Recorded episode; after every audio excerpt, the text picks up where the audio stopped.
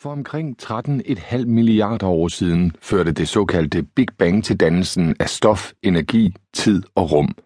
Historien om disse fundamentale træk ved vores univers kaldes fysik. Omkring 300.000 år efter denne opståen begyndte stof og energi at samle sig til komplekse strukturer, atomer, som igen forgrenede sig til molekyler. Historien om atomer, molekyler og deres indbyrdes reaktioner kaldes kemi. For omkring 3,8 milliarder år siden begyndte visse molekyler på en planet ved navn Jorden at forene sig, så de dannede større, mere komplekse strukturer ved navn organismer. Historien om organismer kaldes biologi. For ca. 70.000 år siden begyndte organismer, der tilhørte arten Homo sapiens, at danne endnu mere sindrige strukturer i form af kulturer. Den efterfølgende udvikling af disse menneskelige kulturer kaldes historie. Tre vigtige revolutioner har formet historiens forløb. Den kognitive revolution satte skub i historien for ca. 70.000 år siden. Agerbrugsrevolutionen fik den til at accelerere for omkring 12.000 år siden. Den videnskabelige revolution, som for alvor kom i gang for kun 500 år siden, kan udmærket gøre en ende på historien og indlede noget helt nyt. Denne bog handler om, hvordan disse tre revolutioner har påvirket mennesket og dens medorganismer. Der var mennesker på jorden længe før der var historie. Dyr, der mindede meget om moderne mennesker, dukkede op for første gang for cirka 2,5 millioner år siden. Men gennem utallige generationer skilte de sig ikke ud fra myriaderne af andre organismer, som de delte bosteder med.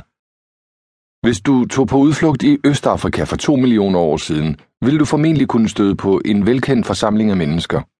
Ængstlige møder med spædbørn i favnen og flokke af sovløse børn, der legede i mudderet temperamentsfulde unge, der gjorde oprør mod samfundets normer, og trætte ældre, som bare ønsker at få fred.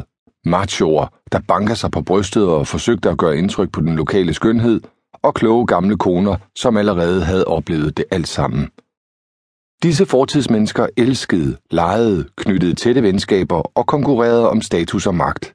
Men det samme gjorde chimpanser, bavianer og elefanter. Der var ikke noget særligt ved dem. Ingen, og mindst af alle disse mennesker, havde nogen anelse om, at deres efterkommere en dag ville komme til at gå på månen, spalte atomet, kortlægge generne og skrive historiebøger. Det vigtigste faktum om de forhistoriske mennesker er, at de var ubetydelige dyr, som ikke påvirkede deres miljø i højere grad end gorillaer, ildfluer eller gobler. Biologer opdeler organismer i arter. Dyr siges at tilhøre samme art, hvis de parer sig med hinanden og føder frugtbart afkom. Heste og æsler har nyere fælles forfædre og mange fælles fysiske træk, men de viser kun ringe seksuel interesse for hinanden.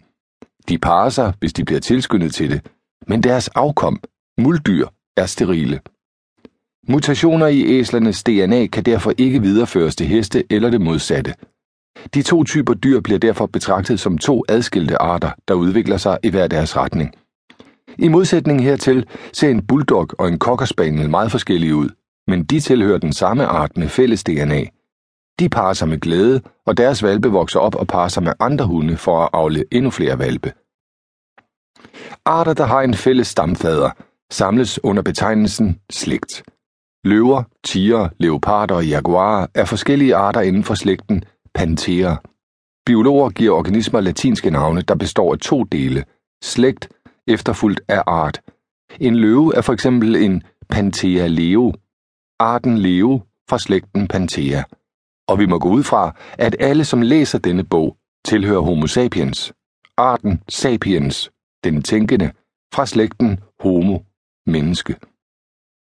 Slægter grupperes i familier, som for eksempel katte, løver, panter, tamkatte, hunde, ulve, ræve, chakaler og elefanter, elefanter, mammutter, mastodonter. Alle medlemmer af en familie kan spore deres afstamning tilbage til en oprindelig matriark eller patriark. Alle katte, lige fra den mindste kattekilling til den vildeste løve, har for eksempel en fælles kattestamfader, der levede for omkring 25 millioner år siden. Homo sapiens hører også til en familie. Dette banale faktum var tidligere en af historiens bedst bevogtede hemmeligheder.